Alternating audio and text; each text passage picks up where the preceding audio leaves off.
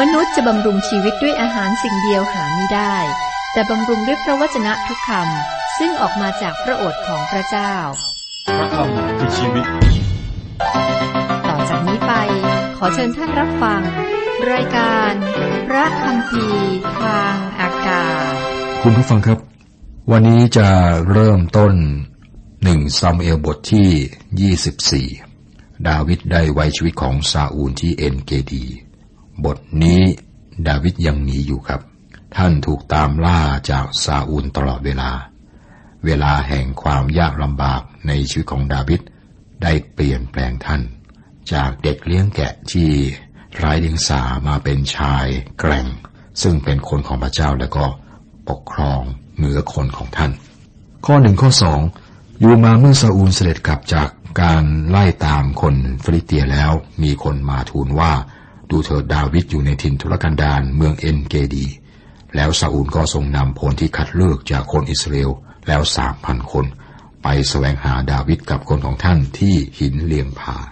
ดาวิดได้หาที่ซ่อนซาอูลออกไปตามหาดาวิดพร้อมกับกองทหารจำนวนสามพันคน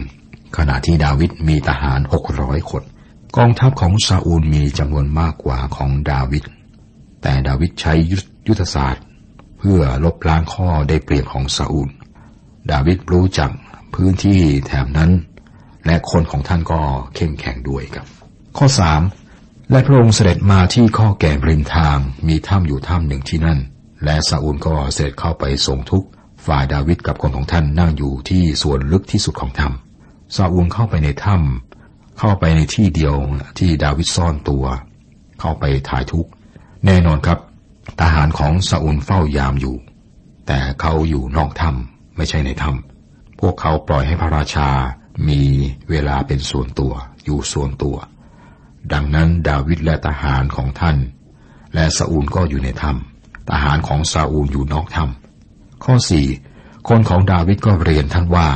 วันนี้เป็นวันที่พระเจ้าตรัสกับท่านว่าดูเถิด เราจะได้มอบศัตรูของเจ้าไว้ในมือของเจ้า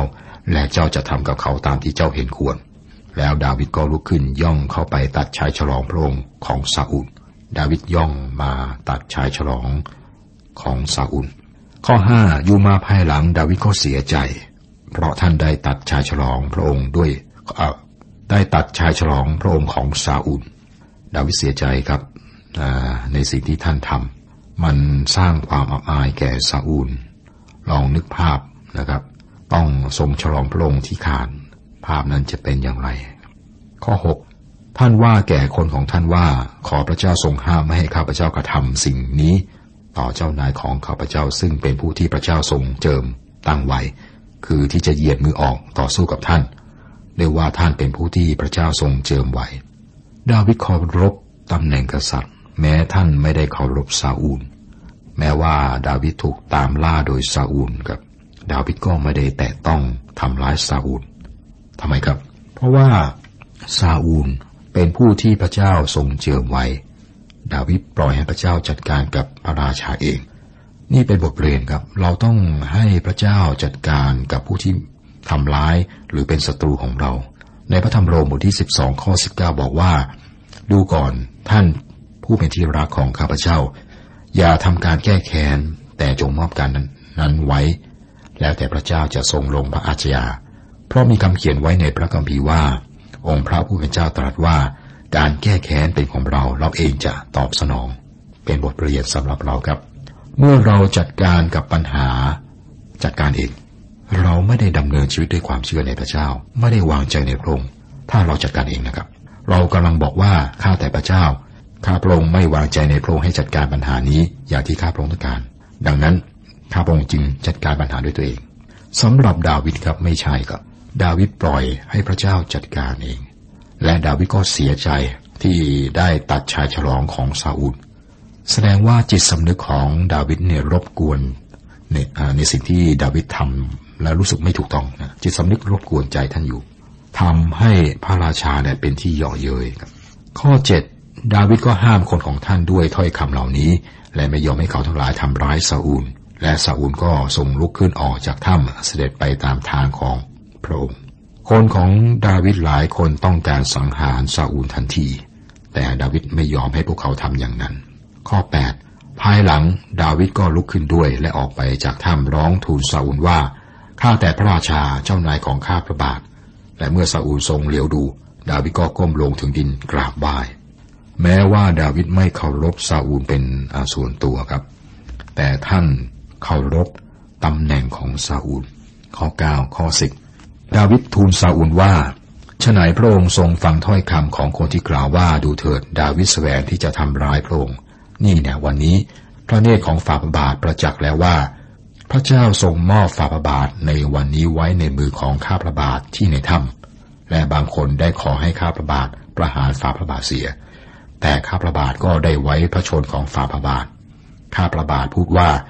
ข้าพระเจ้าจะยืไม่ยื่นมือออกทำร้ายเจ้านายของข้าพระเจ้า เพราะพระองค์เป็นผู้ดีพระเจ้าทรงเจิมไว้ ดาวิดได้แสดงแก่ซาอูลว่าท่านไม่ต้องการฆ่าซาอูลซาอูลได้ข่าวว่าดาวิดต้องการสังหารพระองค์นะครับ มันไม่เป็นความจริงครับ ดาวิดถูกเข้าใจผิด ถูกกล่าวหาและใส่ร้ายโดยทั้งเพื่อนและศัตรู การกระทำอันเมตตาของดาวิดในการไว้ชีวิตของซาอูล ควรจะทำให้เห็นอย่างชัดเจนว่าท่านไม่ได้พยายามฆ่าพระราชา เมื่อดาวิดอธิบายต่อไป ซาอูลทรงกันแสง ข้อ 16 17 อยู่มาเมื่อดาวิดทูลคำเหล่านี้ต่อซาอูลแล้ว ซาอูลตรัสว่า ดาวิดบุตรของข้าเอ่ยนั่นเป็นเสียงของเจ้าหรือ ซาอูลก็ส่งเสียงส่งเสียงกันแสงพระองค์ตรัสกับดาวิดว่า เจ้าชอบทำยิ่งกว่าข้า เพราะเจ้าตอบแทนข้าด้วยความดีแต่เมื่อข้าได้ตอบแทนเจ้าด้วยความร้าย สังเกตถ้อยคำที่น่าประหลาดใจของซาอูล ข้อ 20 บัดนี้ดูเถิดข้าประจักษ์แล้วว่าเจ้าจะเป็นพระราชาแน่ และราชาจักรอิสราเอลจะสถาปนาอยู่ในมือของเจ้า นี่เป็นการยอมรับที่น่าอัศจรรย์ของซาอูลซาอูลได้รู้ว่าสิ่งที่ดาวิดพูดเป็นความจริง และรู้สึกตื่นตันมาก ท่านได้ไว้ชีวิตของพระองค์แล้วซาอูลยอมรับว่าวันหนึ่ง ดาวิดจะเป็นพระราชาครับ ข้อ 21 22 เพราะฉะนั้นจงปฏิญาณให้แก่ข้าในพระนามของพระเจ้าว่า เจ้าจะไม่ตัดพงพันของข้าเสียเมื่อข้าตายไป และเจ้าจะไม่ทำลายชื่อของข้าเสียจากพงพันบิดาของข้า ดาวิดก็ปฏิญาณให้แก่ซาอูล แล้วซาอูลก็เสด็จกลับพระราชวัง และดาวิดกับคนของท่านก็ขึ้นไปยังที่กำบังเข้มแข็ง หลังการสนทนาซาอูลเสด็จกลับ แต่ดาวิดและคนของท่านกลับไปยังที่กำบังเข้มแข็ง แสดงว่าดาวิด ยังไม่วางใจซาอูลดาวิดไปลึกมากขึ้นในป่าเพื่อซ่อนตัว เพราะท่านรู้ว่าวันหนึ่งซาอูลก็จะมาแล้วก็จับท่านอีกครับ บทที่ 25 หัวเรื่องหลักซามูเอลสิ้นชีวิต ดาวิดพบกับอาบีกายิว บทนี้ครับซามูเอลได้สิ้นชีวิต ดาวิดพบกับนาบาลและอาบิกายิวศิลปะในการเจรจาของอาบิกายิว รรยาที่สวยของนาบานนะครับ ช่วยยับยั้งการกระทำที่เร่งรีบที่จะสังหารนาบานและคนรับใช้ของเขา เนื่องจากความโกรธของดาวิดนาบานเสียชีวิตหลังจากคืนที่เมาไมา้และดาวิดรับอาบิกายิมาเป็นภรรยาครับ เธอมีอิทธิพลที่ดีในชีวิตของดาวิดซามูเอลสิ้นชีวิต ข้อหนึ่งฝ่ายซามูเอลก็สิ้นชีวิต และคนอิสราเอลทั้งปวงก็ประชุมกันไว้ทุกให้ท่าน และเขาทั้งหลายก็ฝังศพท่านไว้ในบ้านของท่านที่รามา และดาวิดก็ลุกขึ้นไปยังถิ่นทุรกันดารปาบรานพระคัมภีร์บอกสั้นมากเกี่ยวกับการสิ้นชีวิตของซามูเอล บอกเพียงว่าคนอิสราเอลทั้งปวงก็ประชุมกันไว้ทุกให้ท่าน ซามูเอลเป็นบุรุษที่ยิ่งใหญ่ของพระเจ้านะครับ ท่านโดดเด่น ท่านเป็นสะพานเชื่อมระหว่างผู้วินิจฉัยกับกษัตริย์ ท่านเป็นผู้วินิจฉัยคนสุดท้ายและผู้เผยพระชนะคนแรก แน่นอนครับมีผู้เผยพระชนะหลายคนก่อนหน้าซามูเอล แต่ว่าท่านเป็นตัวแทนของตำแหน่งผู้เผยพระชนะที่ต่อเนื่องไปตลอดพันธสัญญาเดิม และต่อไปในพันธสัญญาใหม่ซามูเอลยังเป็นพลังที่ดี และคงจะยับยั้งพลังของความขมขื่นและความเกลียดชังของซาอูล ไม่ให้เกิดขึ้นกับดาวิดได้ทั้งหมดซามูเอลเป็นการชนระหว่างดาวิดกับซาอูล ทีนี้ครับเมื่อซามูเอลสิ้นชีวิต ดาวิดหนีเข้าไปในถิ่นทุรกันดารท่านหนีห่างจากซาอูลไกลยิ่งกว่าที่เอลียาหนีจากพระนางเยเซเบล ดาวิดกับอาบีกายิล มีคนบอกว่าการยิ่งใหญ่คือการถูกเข้าใจผิด สิ่งนี้เป็นความจริงกับดาวิดอย่างแน่นอนครับ ท่านยิ่งใหญ่และท่านถูกเข้าใจผิด เพราะโลกไม่รู้จักดาวิดจึงเข้าใจท่านผิด เมื่อบอกถึงชื่อดาวิดก็จะคิดถึงความบาปเกี่ยวกับการฆาตกรรมและการล่วงประเวณี มีคนที่ถามว่าทำไมดาวิดทำบาปอย่างนี้ แต่ว่าพระคัมภีร์ยังบอกเนี่ยท่านเป็นคนที่พระเจ้าทรงพอพระทยัยเราจะตอบคำถามนี้ภายหลังนะครับ แต่อย่าสงสัยการทรงเลือกของพระเจ้า เราควรจะมาดูที่อุปนิสัยของดาวิดท่านเป็นคนที่เด่นในพระคัมภีร์ การรู้จักดาวิดคือ เรื่องที่น่าสนใจและเมื่อรู้จักแล้วเนี่ยเราจะชอบท่านนะครับ ดาวิดเป็นลูกของเกษตรกรในเมืองเบธเลเฮม เป็นลูกชายคนหนึ่งของเจสสีเผ่ายูดา เติบโตขึ้นมาเป็นเด็กเลี้ยงแกะท่ามกลาง พี่ชายรูปงามหล่อด้วยนะเจ็ดคน ท่านถูกมองข้าม แล้ววันหนึ่งชีวิตเปลี่ยนไปครับ พระเจ้าไม่มองข้ามท่าน พระเจ้ารู้จักจิตใจของท่าน ระเจ้าไม่ได้มองดูภายนอก พระองค์ทราบจิตใจของดาวิด ดาวิดได้รับการเจิมโดยซามูเอลให้เป็นกษัตริย์ในอนาคตของอิสราเอล ท่านฆ่าโกลิอัตเป็นนักดนตรี เป็นนักเขียนบทกวีที่ไพเราะที่สุด ไม่มีอะไรเทียบได้กับสุริดีบทที่ 23 ดาวิดได้สมรบกับมีคาราชธิดาของซาอูล เป็นที่รักของโยนาธาน ราชรถของซาอูล ไม่มีใครที่มีเพื่อนเหมือนกับโยนาธาน แล้วดาวิดก็กลายเป็นคนนอกกฎหมาย ท่านรวบรวมคนกลุ่มหนึ่งในช่วงนี้ และพวกเขาก็อยู่กันตามที่กำบังเข้มแข็งตามภูเขานะครับ นอกจากนี้ครับท่านก็ยังแกล้งทำเป็นบ้า ในที่สุดดาวิดก็เป็นกษัตริย์ของยูดาห์แล้วต่อมาเป็นกษัตริย์ของทั้งประเทศอิสราเอล เราจะเห็นต่อไปว่าบุตรชายของท่านก็บต่อท่าน และท่านต้องหนีอีกครั้งหนึ่งครับ ดาวิดมีชีวิต ยืนยาวจนเห็นโซโลมอนบุตรชายของท่านได้รับการเจอเป็นกษัตริย์ นี่คือเรื่องต่างๆครับ แทนที่จะดูกรณีที่เกิดกับนางบัตเชบานะเห็นความบาปของดาวิดขอให้เรามองสิ่งอื่นด้วยนะครับ ให้เราลืมเวลาเมื่อดาวิดสังหารโกริอัตและมิตรภาพที่จงรักภักดีของโจนาธาน แต่ให้มองเรื่องที่ธรรมดาที่สุดของชีวิตในบทนี้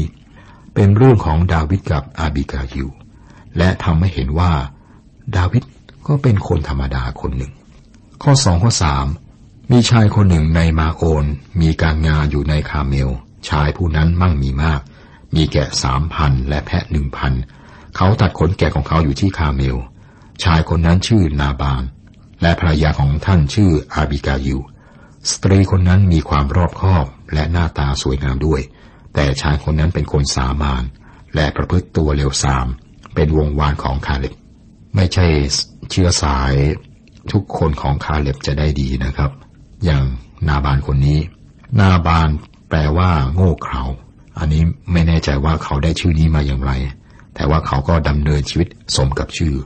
แต่เราทุกคนก็เกิดมาอย่างนั้นไม่ใช่ครับ ใช่ไหมครับ พระคัมภีร์บอกว่าเราเกิดมาเหมือนกับลูกลาตาในพระธรรมโยบบทที่ 11 ข้อ 12 ถ้าลองทบทวน ชีวิตที่ผ่านมา เราก็ทำอะไรที่เรียกว่าโง่หลายอย่างนะครับ คิดว่าเราทุกคนเนี่ยทำสิ่งโง่ๆแม้แต่นึกเรายังไม่อยากจะนึกเนี่ยมันผ่านมาแล้วแม้แต่นึกก็ไม่อยากจะนึกครับกลับมาที่นาบานนาบานเป็นคนโง่ แต่ว่าเขารวยเป็นคนมั่งมี เขาไม่มีเกียรติหรือความจริงใจ เขาเป็นคนเมา แต่ว่าเขามีภรรยาสวยและฉลาดข้อสี่ข้อห้า ดาวิดอยู่ในถิ่นทุรกันดารทราบว่านาบานกำลังตัดขนแกะของเขาอยู่ ดาวิดจึงใช้ชายหนุ่มสิบคน และดาวิดสั่งชายหนุ่มเหล่านั้นว่า จงขึ้นไปที่คาเมลไปหานาบาน และคำนับเขาในนามของเรา ดาวิดได้คุ้มครองทรัพย์สมบัติของนาบาน ท่านมีกองทัพ ท่านสามารถปล้นชายคนนี้และเอาแกะของเขาเอามาเป็นอาหารได้ แต่ท่านไม่ได้ทำนะครับ ท่านปกป้องโจรและพวกปล้นจากฝูงแกะ ท่านได้ทำหลายสิ่งเพื่อช่วยเหลือนาบาน ตอนนี้ดาวิดต้องการอาหาร ท่านจึงส่งคนหนุ่มไปขอความช่วยเหลือจากนาบาน ข้อกาข้อสิบเมื่อผู้คนหนุ่มของดาวิดมาถึง ก็กล่าวคำเหล่านั้นแก่นาบานในนามของดาวิด และเขาทั้งหลายก็คอยอยู่ และนาบานตอบคนรับใช้ของดาวิดว่า ดาวิดคือผู้ใด บุตรของเจสีคือผู้ใด สมัยนี้มีคนใช้เป็นอันมากที่หนีไปจากนายของตน นาบานกำลังบอกว่า ดาวิดได้กบฏต่อซาอูล และว่าดาวิดเนี่ยไม่มีความจงรักภักดี ข้อ 11 12 ควรหรือที่ข้าจะนำขนมปังของข้าและน้ำของข้าและเนื้อของข้าซึ่งข้าได้ค่าเสียสำหรับคนตัดขนแกะของข้ามอบให้แก่คน ซึ่งมาจากที่ไหนข้าก็ไม่รู้ พวกคนหนุ่มของดาวิดก็หันกลับ และมาบอกเรื่องราวทั้งสิ้นนี้แก่ดาวิดได้ยินอย่างนี้กับดาวิดโกรธ ข้อ 13 และดาวิดสั่งคนของท่านว่า ทุกคนจงเอาดาบคาดเอวไว้ และทุกคนก็เอาดาบคาดเอวของตน และดาวิดก็เอาดาบคาดเอวด้วย และมีคนติดตามดาวิดไปประมาณ 400 คน ส่วนอีก 200 คนอยู่เฝ้ากองสัมภาระ มีคนในบ้านของนาบา นาบานรู้เรื่องนี้ครับ จึงบอกแก่ภรรยาของนาบานคืออาบิกายิวข้อ 14 แต่มีคนหนุ่มคนหนึ่งไปบอกนางอาบิกายิวภรรยาของนาบานว่า ดูเถิด ดาวิดส่ง ผู้สื่อสารมาจากถิ่นทุรกันดารเพื่อจะคำนับนายของเรา และนายกลับดุว่าคนเหล่านั้น เมื่ออาบิกายิวได้ยินเรื่องนี้ขึ้น เรื่องที่เกิดขึ้นระหว่างสามีของนางกับคนหนุ่มของดาวิดนางรู้ครับ ว่าดาวิดจะทำอะไรต่อไป ดังนั้นนางก็เอาอาหารออกมามากมายเลย ข้อ 18ถึง20 แล้วนางอาบิกายิก็รีดจัดขนมปังสองร้อยก้อน และเหล้าอางุ่นสองถุงหนัง และแกะที่ทำเสร็จแล้วห้าตัว และข้าวคั่วห้าถัง และองุ่นแห้งร้อยช่อ และขนมมะเดื่อสองร้อยแผ่น บรรทุกหลังลา นางก็สั่งชายหนุ่มของนางว่า จงรีบไปก่อนเรา ดูเถิดเราจะตามเจ้าไป แต่นางไม่ได้บอกนาบานสามีของนาง เมื่อนางขี่ลาลงมา มีสันเขาบังฝ่ายนางอยู่ ดูเถิด ดาวิดกับคนของท่านก็ลงมา ทางนาง และนางก็พบเขาทั้งหลายเข้า อาบิกายิได้ออกไปพบกับดาวิดพร้อมกับอาหาร ก่อนที่ดาวิดจะ ไปถึงนาบานนะครับ เพราะว่าดาวิดนี่ตั้งใจว่าเนี่ยจะไปฆ่านาบานให้ได้ ข้อ 21 ดาวิดกล่าวไว้แล้วว่าข้าได้เฝ้าทุกสิ่งที่คนนี้มีอยู่ในถิ่นทุรกันดารเสียเปล่า ไม่มีสิ่งใดของเขาขาดไปเลย และเขายังกระทำความชั่วต่อข้าตอบแทนความดี ความตั้งใจของดาวิดคือฆ่าผู้ชายทุกคนที่อยู่ในบ้านของนาบานครับ